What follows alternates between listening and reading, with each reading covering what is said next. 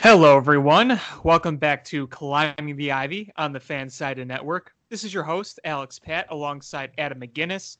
And uh, let's see, we are on. We do have enough money to keep this show on. How about that?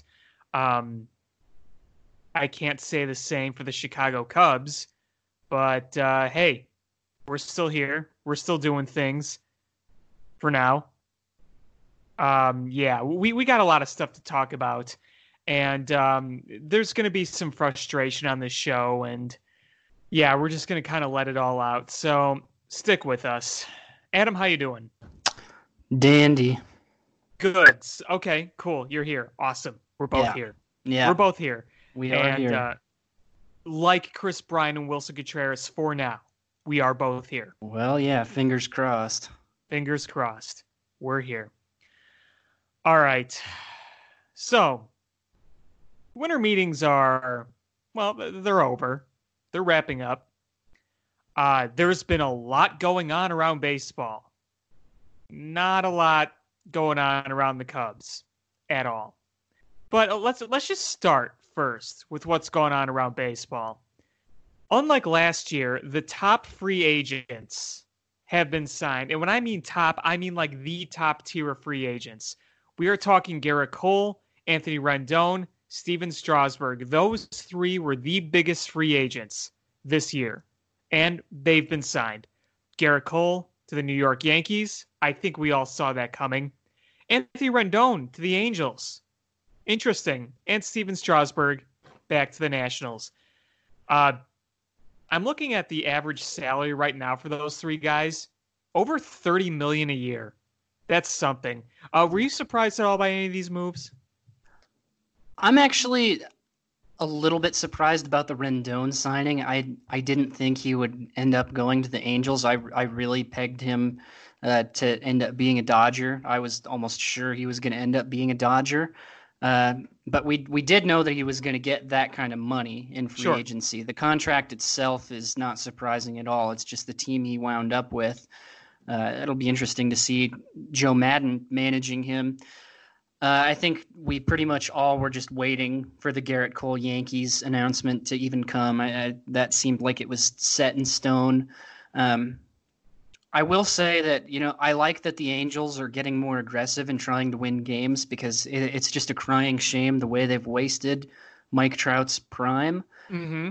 That being said, Rendon isn't going to be enough. It's going to be a good lineup, a great lineup maybe, but the pitching just still isn't there. The bullpen's not that great. The starting rotation is not great either. They're still, I think, a long ways away, a, a lot of moves away from actually contending. Uh, the Yankees, on the other hand, just got a lot better.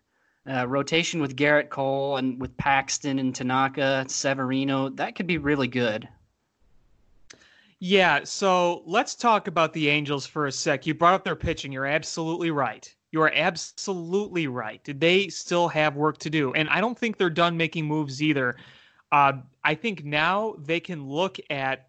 I mean, I don't think one move is going to put them over the top either, uh, pitching wise. But I think if you get a Dallas Keuchel in that rotation or some solid veteran in there, Yeah. you at least take a step forward.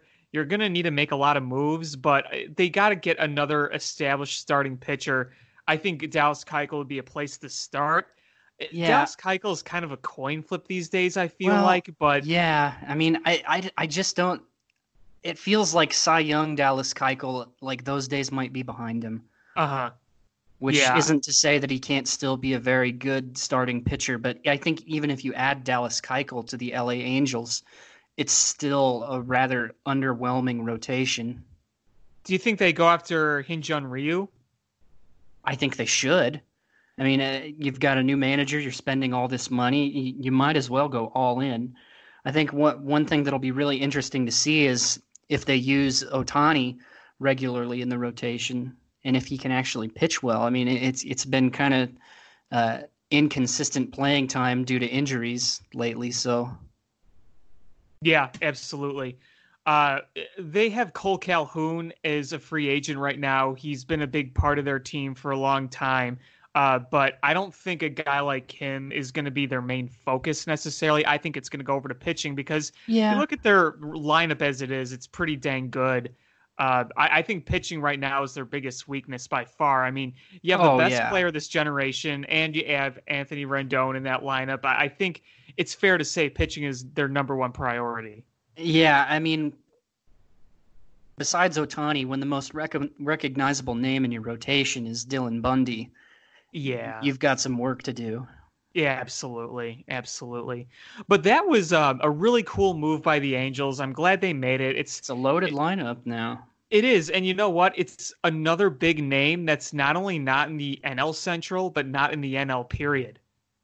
Yeah, exactly. Exactly. Get all those big guys out of the NL, make the path easier for the Cubs. That's all right.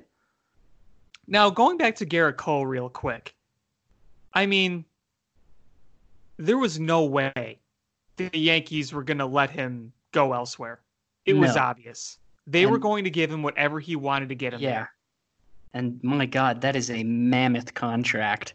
That is a gargantuan contract. Yes, it is. And you know what? It may pay off for a while.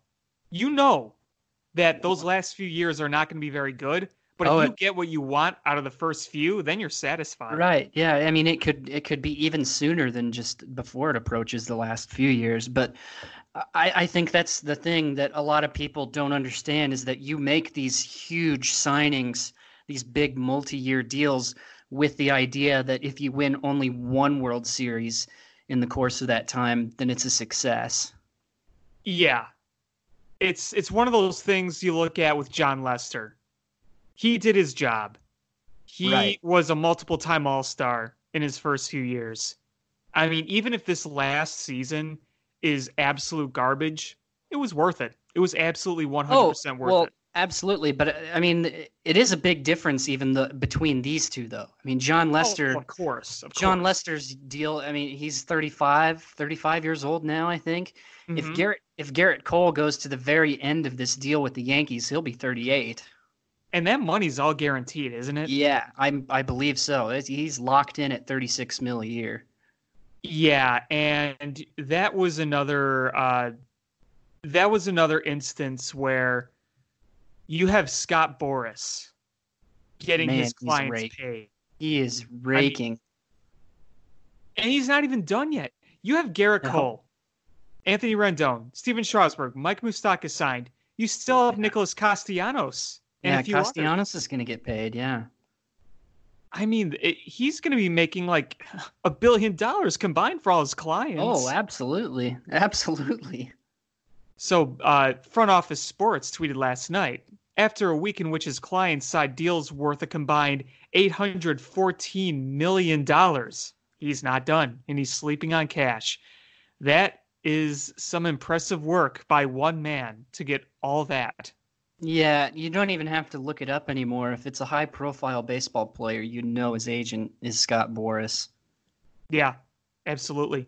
And the funny thing is, too, uh, I believe Marcell Ozuna dropped Boras last year or the year before. He dropped him at some point, but if he had not done that, that would have been another decently big free agent on this market. That would have Probably. Ozuna's had kind of he's struggled lately, and I, I think he's hurt his value a little bit. But he's still he's still a pretty big name on the He'll market. and still I- get money. I Oh, mean, yeah, he'll still get paid decently. he's still an, he's an he's an above average player, and a lot of teams could use his skill set. But yeah, man, it, it it would be nice to be Scott Boras at Christmas time. Yeah, no kidding.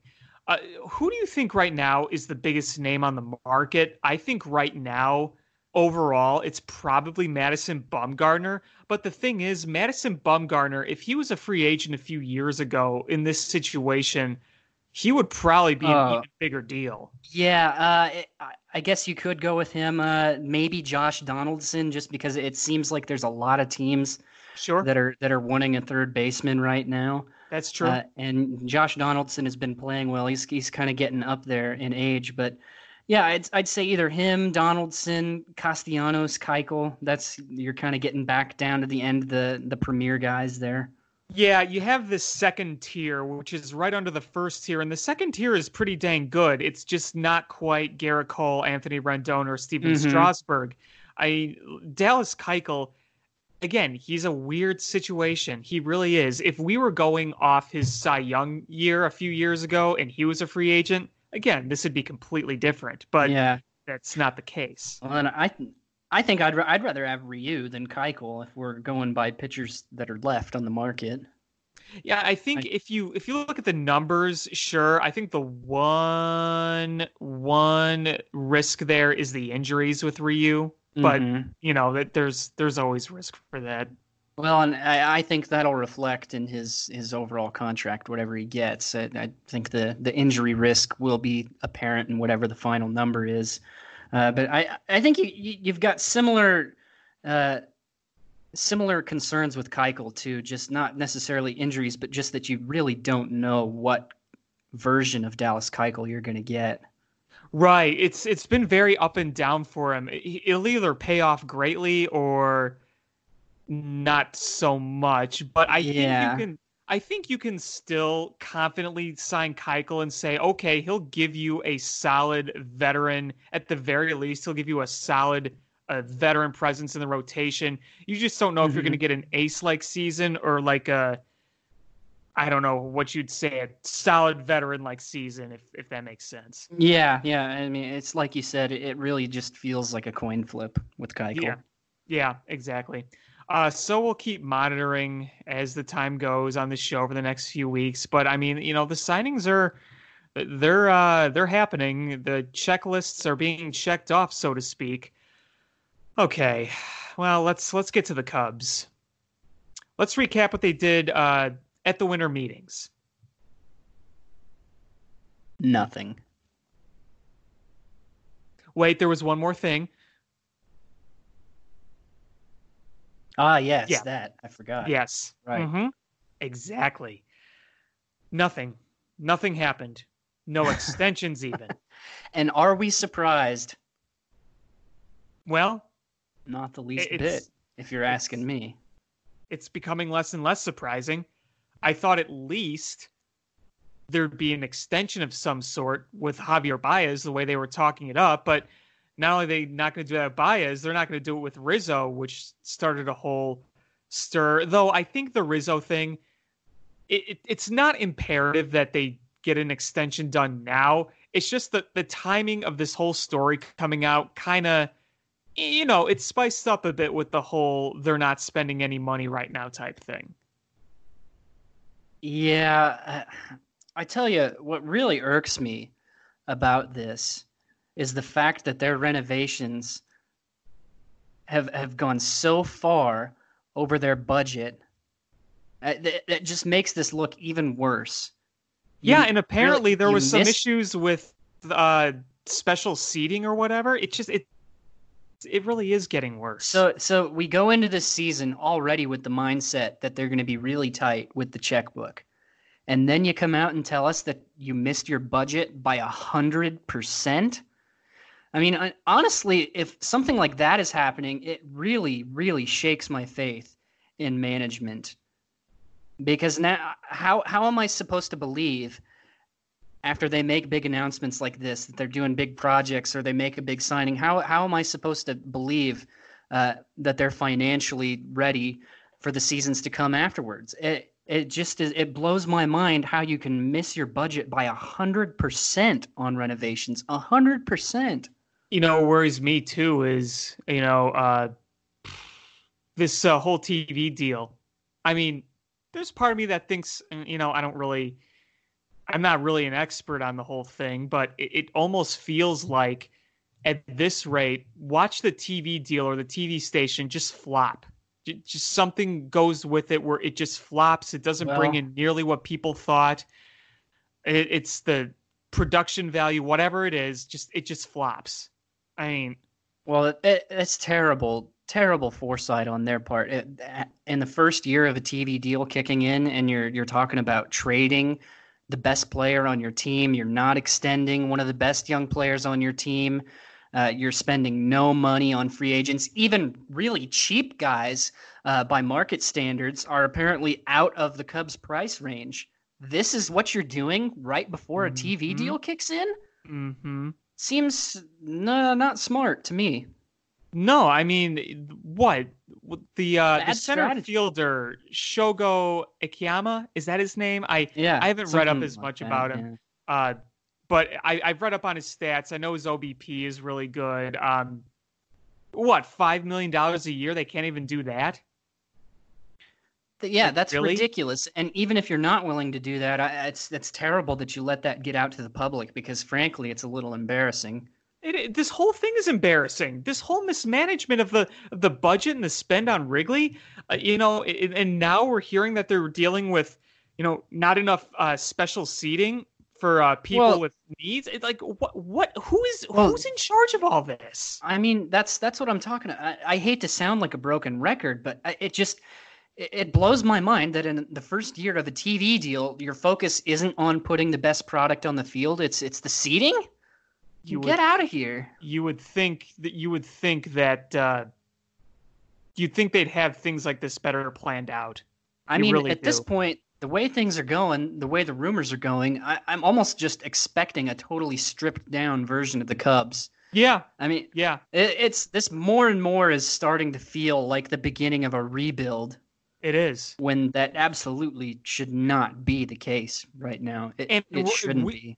And we're potentially in the situation because the the people running the business side made some big bad mistakes some I- big stupid things like I tell you, outside of the renovations, the money they're spending on renovations, the Cubs are acting like a small market team. i know it.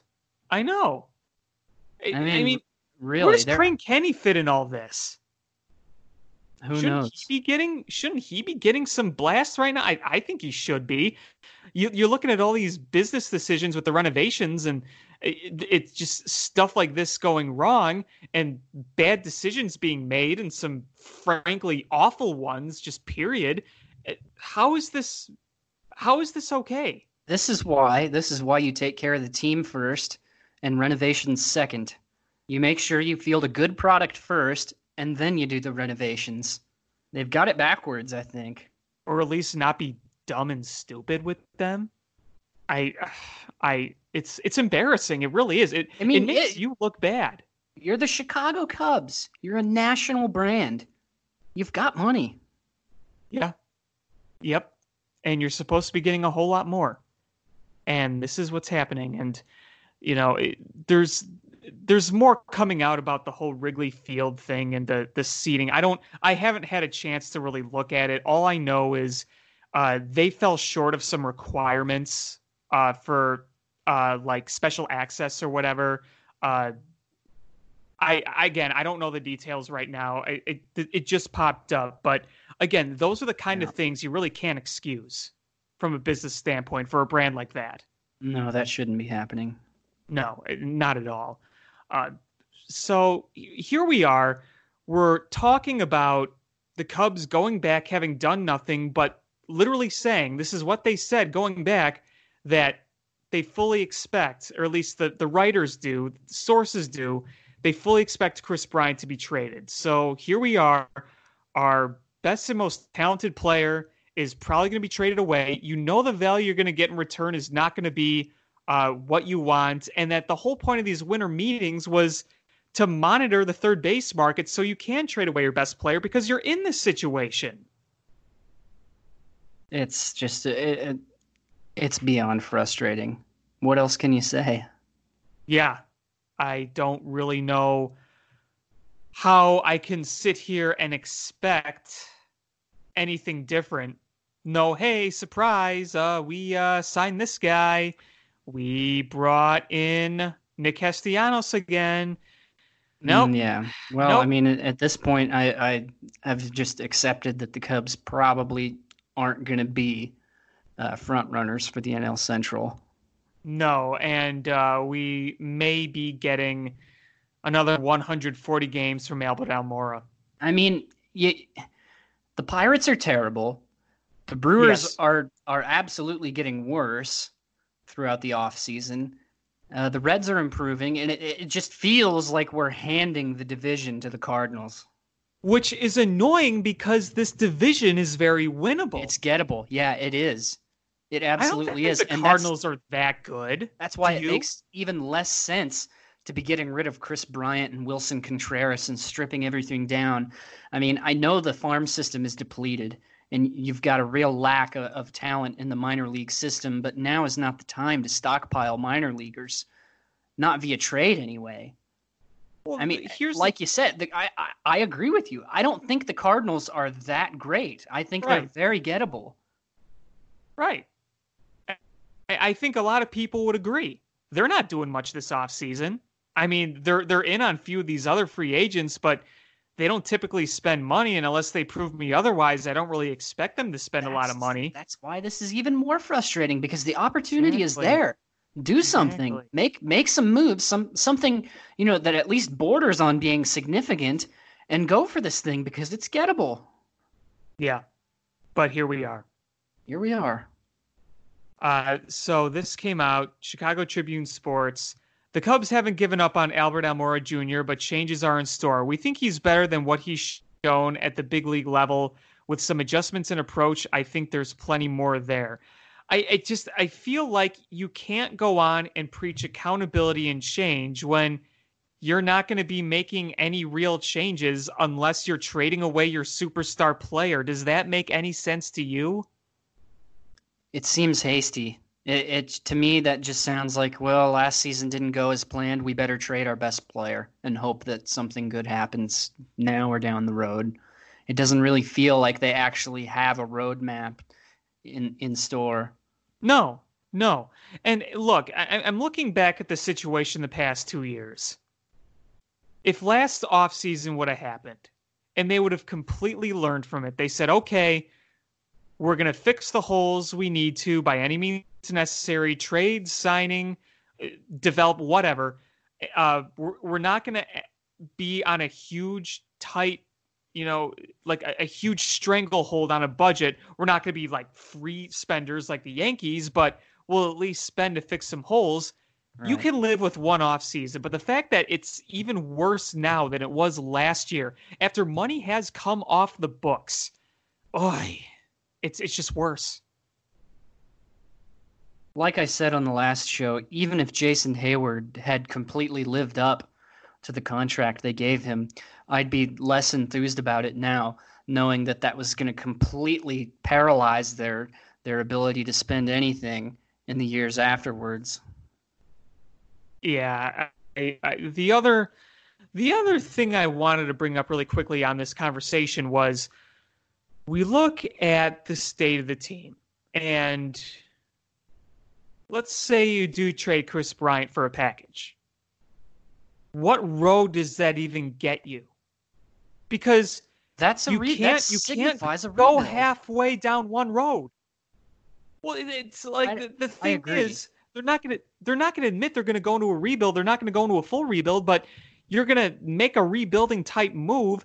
But when you make a rebuilding type move and not rebuild, what are you even doing? Well, I I completely 100% agree with that because everything that I've seen proposed is that the Cubs would get one pretty good major league ready player and then some decent prospects. And i think that's that's that's horrible. I, I totally agree. You can't go halfway down each road. Either you're getting a package of elite prospects or you're getting some really good major league talent. I, you can't go halfway on both. That just leads you you know mediocre prospects down both sides of the aisle. It's terrible. I really hope that there's no truth to some of these rumors. Well, every proposal that we've seen has been awful. It has. It really has. Especially these three team proposals. They're totally Ugh. lopsided. Ugh. Oh, it, it's nauseating. But the, the sad thing is, is you darn well know, as I said earlier in the show, that if there is a trade, it's going to be underwhelming for the Cubs. Absolutely.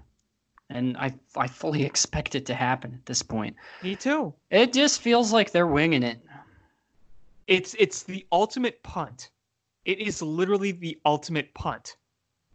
It is taking Pat O'Donnell from Soldier Field, bringing him to Wrigley, and giving him the season and asking him to punt it. That's what it is. I mean, if you're at a point where you, you can't even afford the mediocre arms left on the bullpen market, the, there's been a horrible mismanagement of money. Right. So or a complete lack of foresight. I think it's it's it's a little of everything. I because none that, of us none of us expected the team to be in this situation a year or two ago, did we? If you would have told me that the Cubs would have been acting like they were crying poor with a TV deal coming in, like back in 2017, I would have laughed my butt off and fell on the ground. Yeah. It, it exactly. would have made zero sense to me. None. Zero sense. But, but, here, here, we are. are. Here we yeah. are. The other funny thing, too, is you would have told me a few years ago that we would be sitting with a core that has developed the way it has. Like if you just if you brought me the core players and I looked at their stat sheets, I would have said, "Man, so how many more pennants and World Series did we win?"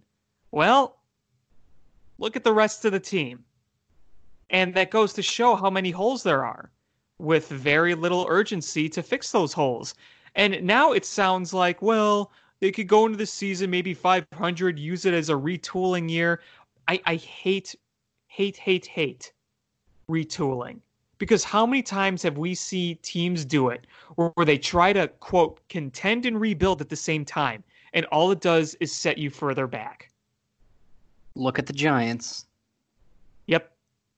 They tried to patch those holes with gum and sticks and cheap glue and yeah you know look where they are as as much as I, have reservations about the rebuilding thing and i, I know it, it, works it's been proven to work uh, the I hate it though because it feels like when you start that process, you might as well just take a few years off of even being a fan and following the team. Sure. But but if you're gonna do it, you you've got to commit fully one way or the other. Either you're really gunning for the thing, or you're stripping it down and you're stockpiling those prospects and you're looking to the future. But yeah, you can't try to juggle both paths it just doesn't work. It leaves you where the Giants are at, which is just an entirely mediocre team that has no chance of actually making the postseason. I mean, you can choose to go one way in the fork in the road or the other way, or you could just drive straight and you'll probably end up in a swamp. And that's where the Cubs are heading the swamp. Mm-hmm. A big, stinky, ogre filled swamp. I wouldn't like it. I would not like it if they were rebuilding, but I'd have more respect for the for the front office if they just admitted that that's what they were going to do and they committed fully to that. But instead, we're kind of left in the dark here as to what their intentions actually are. I have no idea what their plan is, or if they even have a plan at all. I think honestly, they're just they're trying everything and seeing what's going to work. I mean, their number one goal right now is clearly to get money off the books and have some trades happen. That's they're not looking at this season. They're looking at that more than anything. Usually you make trades when you're in a window of contention to try to win and you see an outlook with that, but they don't have an outlook on the season. They're just trying to clear money. That's all they're trying right. to do. It's it sucks. That's that's the best way to put it, I think. The other thing too is if you're trying to clear all this money and you say you clear one or two guys if your budget is really as tight as it is how much can you even afford then? You can't go signing several players if this is your budget even if you do clear a few million dollars so what you you clear a guy or two and you go out and sign some five million dollar like replacement level player. Well, yeah, exactly. I mean, if the Cubs can't even afford to, to swing five million dollars to a guy this season, what do you think? What's going to change next season? And you know, if they can't sign somebody for five million dollars right now, they're not going to be getting some of those tier one guys next year either. Right. I just wish that even if the answer was something we didn't like, like a rebuild, a full rebuild. It, at the end of the day, I would rather have that clear path because even if you do clear that money, like I said, and you sign some replacement level player, it doesn't really help you in the near future or the distant future. So eh, there you are again, going down the middle of that fork and ending up in a swamp. That's where they're headed. You have so many holes to fill. Their current bench right now, if you look at it, that's not a division winning team. No, no, that's that's a mediocre team. Look at their starting rotation. You have Hendricks in his prime. He's still good. If Yu Darvish is pitching like Yu Darvish like he did the second half of last year, you have an ace like pitcher on your hands. Beyond that, you have Jose Quintana, whose consistency has gone out the window. You have Jon Lester, who's just old, not the same. And then your fifth starter as of right now is Tyler Chatwood. Well, and what's scary to me, the front office in the past has generally been forthcoming. Mm-hmm. I think they've just been so blindsided by the lack of success the last couple of years that they just genuinely aren't actually sure what the best route is right now.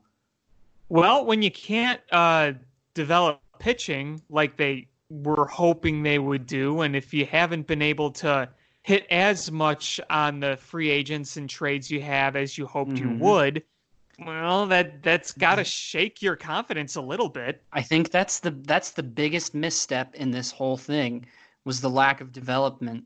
Sure, while these while I these agree. yeah, while these other teams have been able to develop some pitching, the Cubs have been reduced solely to trading and signing for arms. And now mm-hmm. that they've got all their money wrapped up in arms too, they've got nothing left for anybody else. And here we are in this predicament of, well, we're we're kind of maybe good enough to win a division, but also, you know, it, it hasn't gone well, but we have no room to improve. They're they're stuck in a really bad middle ground right now that they it seems like they just have no idea how to get out of. Yeah, and the other problem too is if you look at the pitching as it is, you see a common theme with what they're getting outside of like Yu Darvish. They're they're getting very similar contact like pitchers, and you see more and more that you need to have more of a swing and miss type pitcher these day and age, at least more on your staff. They don't have a lot of that, and it just it doesn't seem like they've valued that as much over the past few years as the course of the game has changed with the quote unquote juice balls and hitting home runs out of the ballpark. So, I mean, they did a good job in the early years, 2015, 2016, but you know, they're the way they've evaluated pitching, I think you can say is questionable not just from a development standpoint, but just trading, getting getting one in general. Yeah, I, mean, there's yet another example of it just doesn't feel like they have an actual plan in mind. They're they're just kind of winging it and, and doing things as they go along, without being totally certain of, of what they want their identity to be. It's just kind of a hodgepodge uh, of of randomness right now, if that makes any sense. Yeah, no, it really is. And every offseason leading up to like last year, Theo was very transparent about what they needed, the holes that needed to be filled, what needed to be addressed, what needed to be changed, and whether they were fulfilled or not, they had a plan. They had a plan outlined.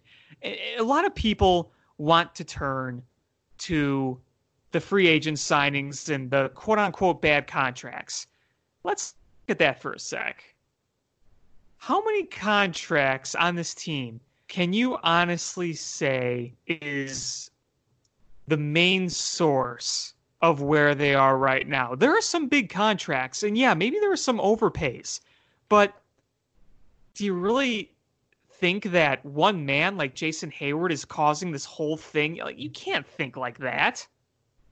That seems to be the the source uh, of the blame for the front office is you, you, all the money you've got wrapped up into to Heyward and Lester and Darvish, but you know that's just three guys, and you're approaching the end of the Lester contract.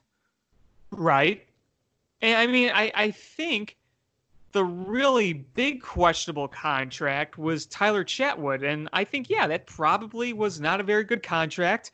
I guess, Brandon Morrow didn't work out because of the injuries, but you know, other than that, well, I can guess, at least say some of the contracts are worth it. Yeah, I mean, you, you I guess you you have to consider that that maybe they're saving some of this money with the idea that they're going to actually extend one of these players.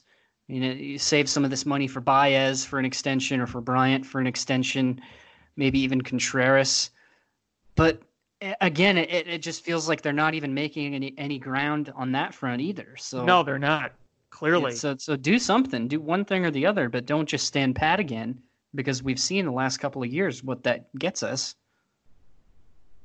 I'm not sitting here and asking the Cubs to go out and sign a Gerrit Cole.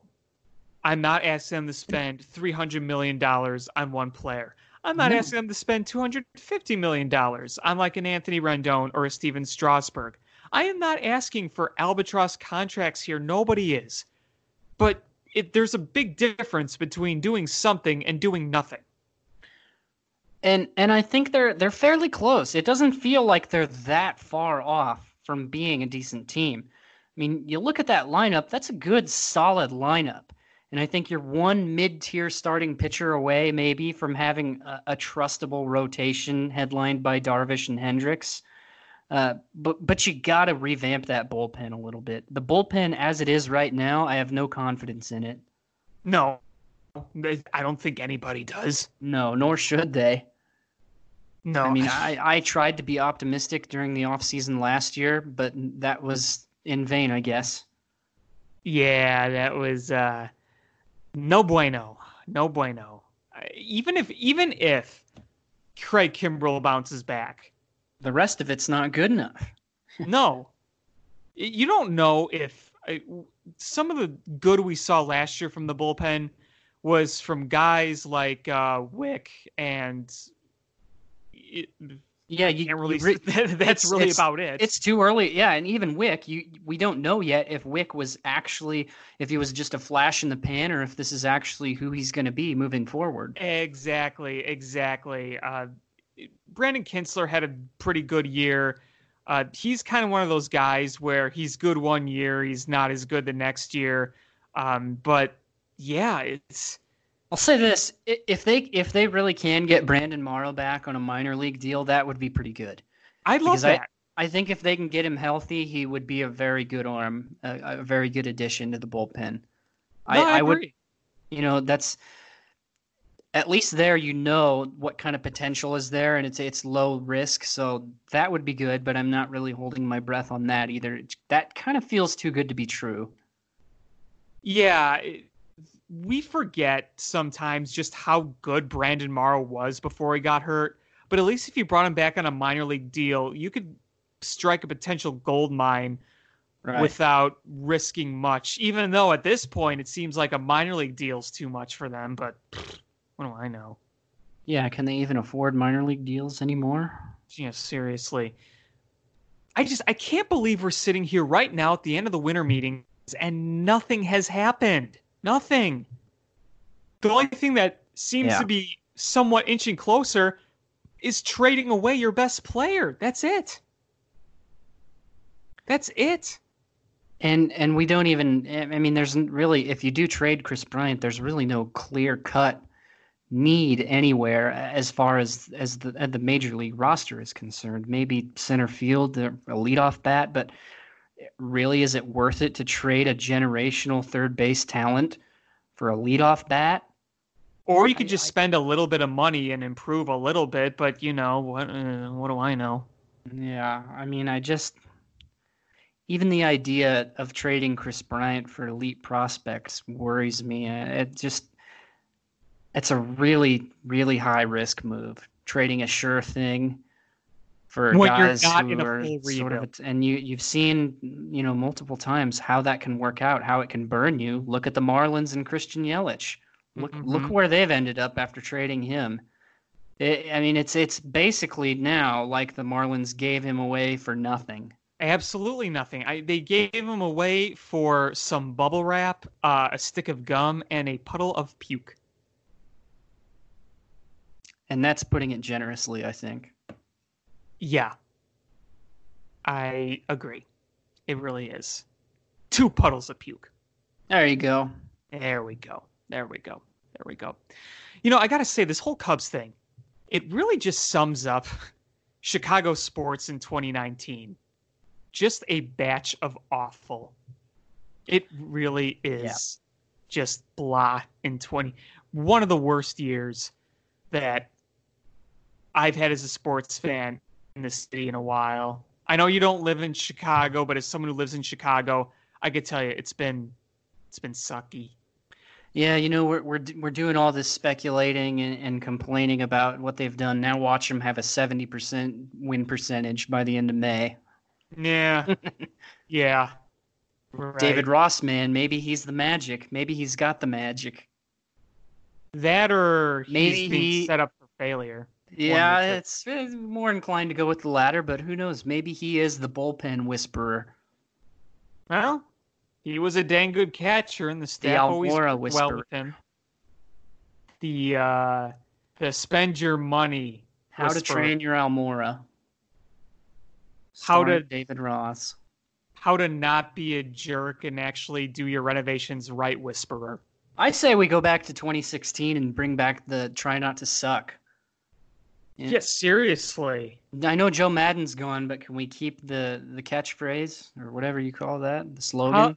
How about we add it a little tougher for old David Ross and we say, try not to suck or I will beat you with a stick. Yeah, yeah, something along those lines. Get good, plebes. How about win it, win ball games if you ever want to see your family again? That a little too That's dark. Is that it's getting a little not safe for work in here? That that's dark. I'm Well, just trying to motivate here. Is all I'm doing. I'm just spitballing, you know. No, you know what I could see Ross doing? You know how they have like that party game room area? Uh huh. He just like stands in front of it when they try to go, be like, nope, you didn't do good enough today. You're not partying. Instead, you are going to sit in your seats in the clubhouse right now and you're going to eat soy cubes. Ugh. No thanks. N- no thanks. They'll have a cardboard cutout of uh, Yoshi Kawano, the old longtime uh, clubhouse manager, and uh, it'll have like a, a shelf like on each hand. It'll just be full of soy cubes. It'll be like, all right, get your plate of soy cubes, sit down, start eating. Ugh. I think I'd almost rather have ketchup on a burger than that. And you know how I feel about ketchup on burgers. You think that's worse than soy cubes? It borders on it. Okay, what about um, uh oh, what's what's more gross to eat?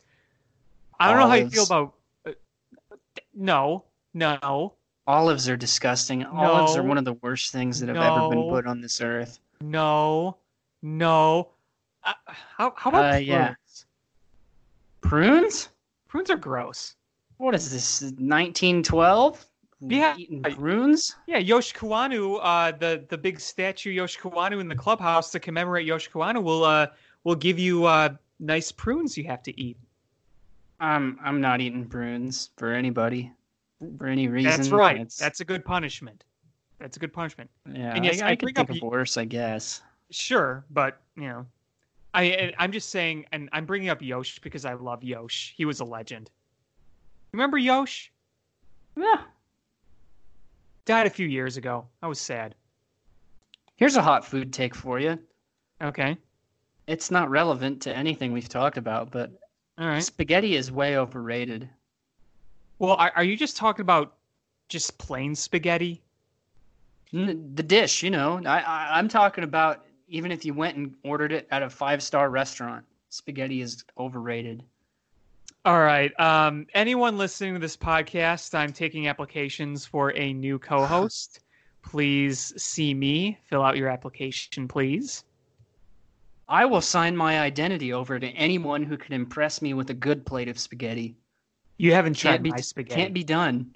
You have not tried mine. I guarantee you, it would not impress me. Okay. What does work cut out impress for you? you. Tell me what what kind of dish does impress you? Oh, lots of lots of foods impress me. A nice, medium rare, well seasoned steak. Well, it depends on who I'll makes it. it. No, I think just about anybody who can who can cook on a grill could do it right. Oh, oh, come on! I- People could screw What? that up. Oh yeah, sure, it's been screwed up plenty of times.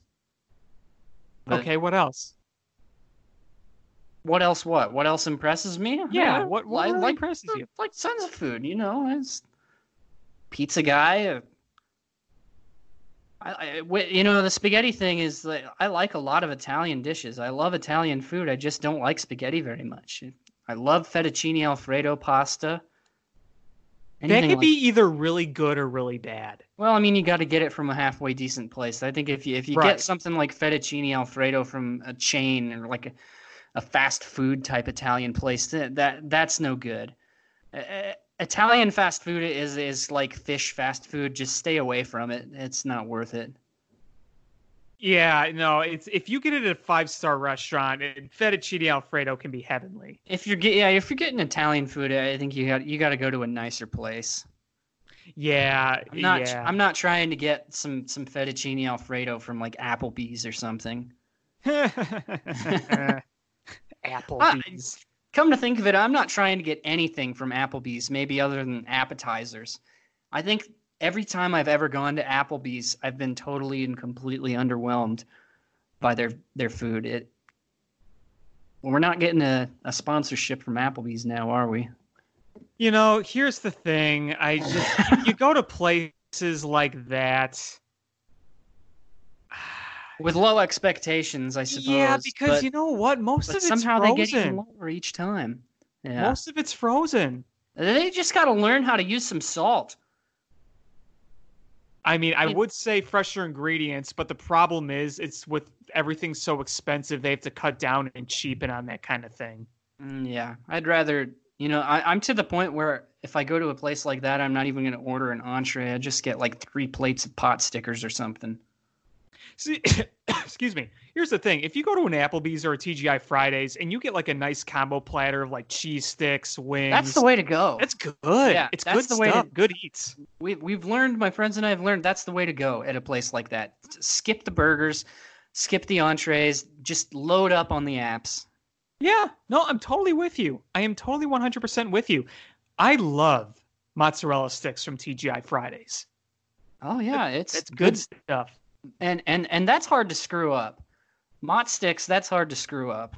Yeah, it's it's But people do mozzarella, it, flour, and Yeah, you fry them, and of course potato skins. Mm-mm. tater skins. Tater skins with a nice uh, side of uh, Potato skins, though. what? Like what? What? That's what a grandma orders at a restaurant like that. Uh, are you slandering tater skins? I'm absolutely slandering tater skins. How can you slander tater skins? Well, because I have a thing called taste. you are such a brown nose. Good, good grief! How can you not like tater skins? Uh, it's pretty pretty easy. They're not that great. Did you, well, it's it's potato, cheese, and bacon. How can you not like it? It's it's pretty simple. You, there are better things on the menu than tater skins. Like And so you order those. Literally anything. Chicken wings, the mott sticks. I don't know. Something with pepperoni in it. I don't. I don't know. Anything but tater skin. Come on, tater skins. Yes. A nice big plate of tater skins with sour cream and Ugh. green onion. Oh God. Man, you and your look at me, I'm Adam. Look at my taste. You know, you know, you know what you should do. What you really should do is go to like a hop. You know, like instead of bar hopping, you you hop among TGI Fridays, Applebee's, and all those other places known for appetizers, and you try them all in one night. How am I gonna? How am I gonna keep my appetite all night? Hard work and dedication, man. Ah, Imagine, imagine boy. like It- five items at each one. It's bad enough having to go to an Applebee's once in a day. You're telling me to go to a place like that multiple times in a Mhm. day? Uh, See, here's here's a problem that I have. The restaurants like Applebee's and Fridays that I had as a kid, they're all gone. And they've been replaced with bigger, nicer restaurants. The Yeah. food is better, the atmosphere is better. There's just one problem. It ain't cheap. And well, yeah, I mean, for what you're getting too at some of these places, it's not as good as you'd expect. no, and I don't want to say it's bad, but when you're paying a ridiculous amount of money for some of these these food items, you, you don't even want to get drinks because you know that's going to add up on your tab, and the Yeah. next thing you know, you're playing you're paying fifty plus bucks. Food at places like that just has gotten worse over the years, I feel like. I used to really love old Chicago. All the old Chicagos around my area are, are terrible now compared to what they were 10 years ago. Well, again, it's I think it's just because the cost of running a business is going up and they can't afford the best ingredients, so they have to cut corners. Yeah, maybe they can't afford a good chef either. I mean, even even if the ingredients are aren't all that great, I mean, you, you still can find smart chefs who know how to season things and Well, how sure. to cook things right. But man, so, some of these places are getting kind of gross. Well, even TGI Fridays, honestly, as a kid, I don't know if it was just because I was a kid, Which- but I remember the quality being a little better. Well, yeah, which which sucks because if I'm going out with friends for a night, I'm not trying to go to the nicest, fanciest, most expensive place out there. No, uh, no, it's I mean, you don't even want to do that with the way it costs in general and Yeah. you also want a place where you know you can rely on not like amazing service like let me fluff your pillows uh, or what kind of wine would you like but service Oh, where yeah, it's yeah. quick and easy Yeah. Yeah. there's a difference Have you ever done that? Have you ever turned wine away? Have you ever tasted a wine and said, mm, "No, no, something else"? no No, me either. I could never.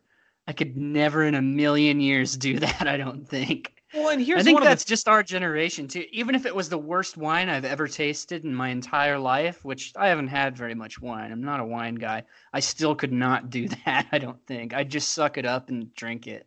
right no I, I know what you mean exactly and, and here's the thing when i get wine at a restaurant most of the time it's at a greek restaurant because you know i'm greek i go to greek restaurants a lot but I know that I'm going to like the wine because I know what it is and I know it's good. So, you know, I have no reason to turn it away. I'm I, I don't know. I, I'm just not a wine guy.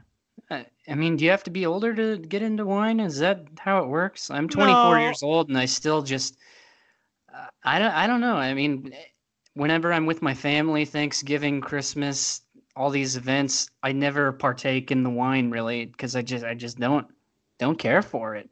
No, I, I just think it's a thing where you like it or you don't. Maybe. I mean, maybe it's something you, you kind of mature into a little bit. I mean, there was one point in my life where I hated coffee, and now I drink just an obscene amount of it to the point where I'm probably going to have to make like a lifestyle change in that regard, dumping too many pots of acid in my stomach every day. Well, do you drink it because you like it or do you drink it because it keeps you awake?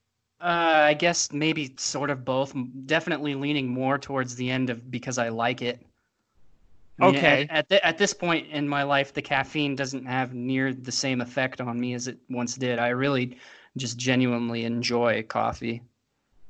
Here's my problem with caffeine. Like, I don't drink coffee, but if I needed to like perk up and wake up during work, it doesn't really do much. But if I drink it late at night, then I'm up all night. Yeah, yeah. I I generally tried to avoid drinking caffeine at night.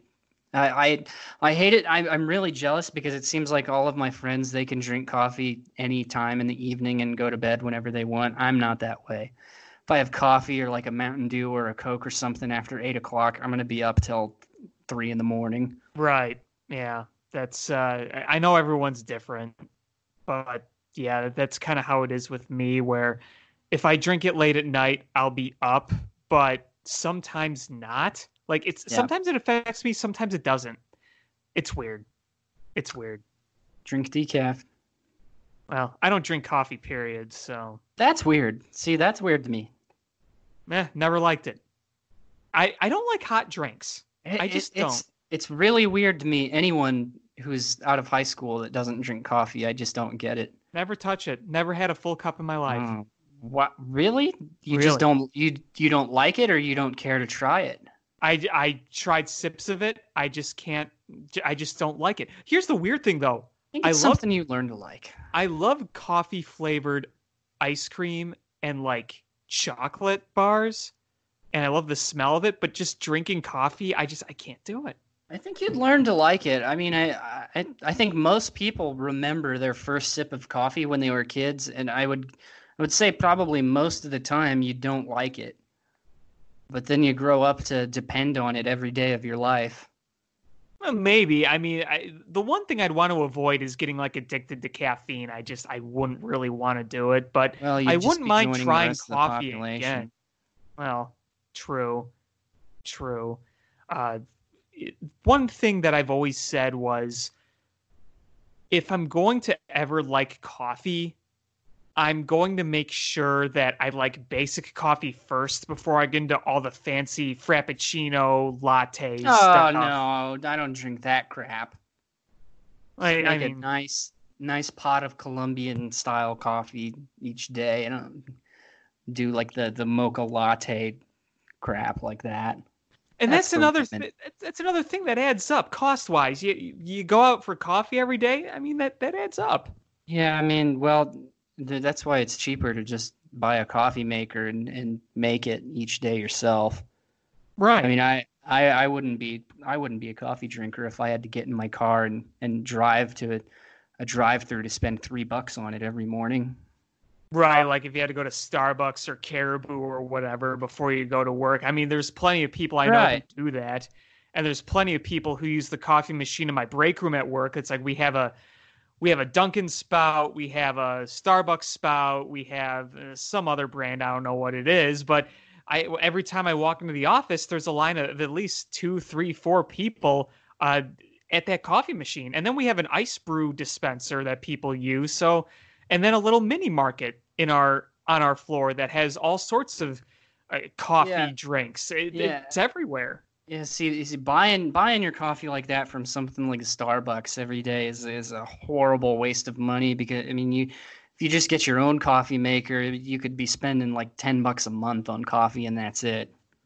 Yeah, it's one of those things where you don't think it adds up because you don't see it as very expensive. But if if you just look at it, you're like, well, that's that can add up. I mean, you can say that about oh, anything, yeah. really. Oh, like Oh, when I like to go out with friends and I get a few drinks, you don't realize until the check that how much adds that up adds fast. up Yeah. very fast. I actually have a funny story about that. Um, once I was out with a friend. We were still in college. I thought rum and cokes were on special that night, so I I had like six. Oh, And when I finally got the bill, I looked at it and almost fell out of my chair. six rum and cokes. It was like five or six. Oh my god, dude, that's like something out of a sitcom. six rum cokes. yeah, that's I can't. lot. I can't do that anymore. Honestly, I can't. I can't drink like that anymore. But uh, in college, yeah, Yeah, I I I don't have many nights out like that anymore either. if I go out, I'll have one or two. I mean, just because a, I don't want to spend too much, and b, I just don't have that tolerance level anymore. I don't want to feel like crap the next day. Very casual at this point. Yeah. Yeah, that. I mean, college days you felt invincible, and yeah, it's it's It- it's it- funny.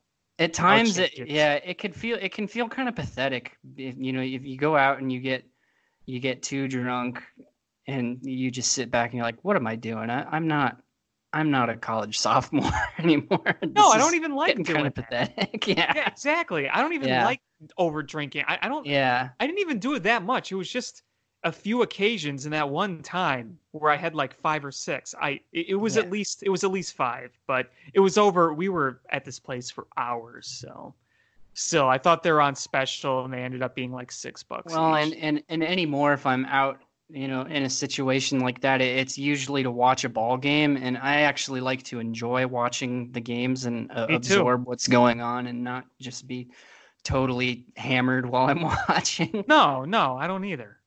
You have one beer at a ball game. That's it. That's all you need. yeah, yeah, it's it, just something to relax, not not not trying to to get blackout at, for sporting events. No. unless unless you're watching 2019 Chicago sports. Uh, Yeah, well, yeah, you might want to keep the rum and cokes coming for next season. trust me, if I was I was at a bar when Cody Parkey hit the upright and then the crossbar. If I didn't have work the next day, oh, I would have gone on a bender. That was that was a really rough. I don't know if you're familiar with this game or not. Uh, It's uh, Nebraska versus Texas Big 12 Championship 2009. Uh, when Nebraska should have won, should have won the game, uh, but the officials reviewed the last play of the game and determined that there should be one second left on the clock in the game. Texas kicks a field goal, wins the game. Had I been 21 when that happened, I probably would have drowned my sorrows. I mean, that was 10 years ago. I was still a little kid and I'm still not over it. Ah, I I think I remember that. It sounds familiar.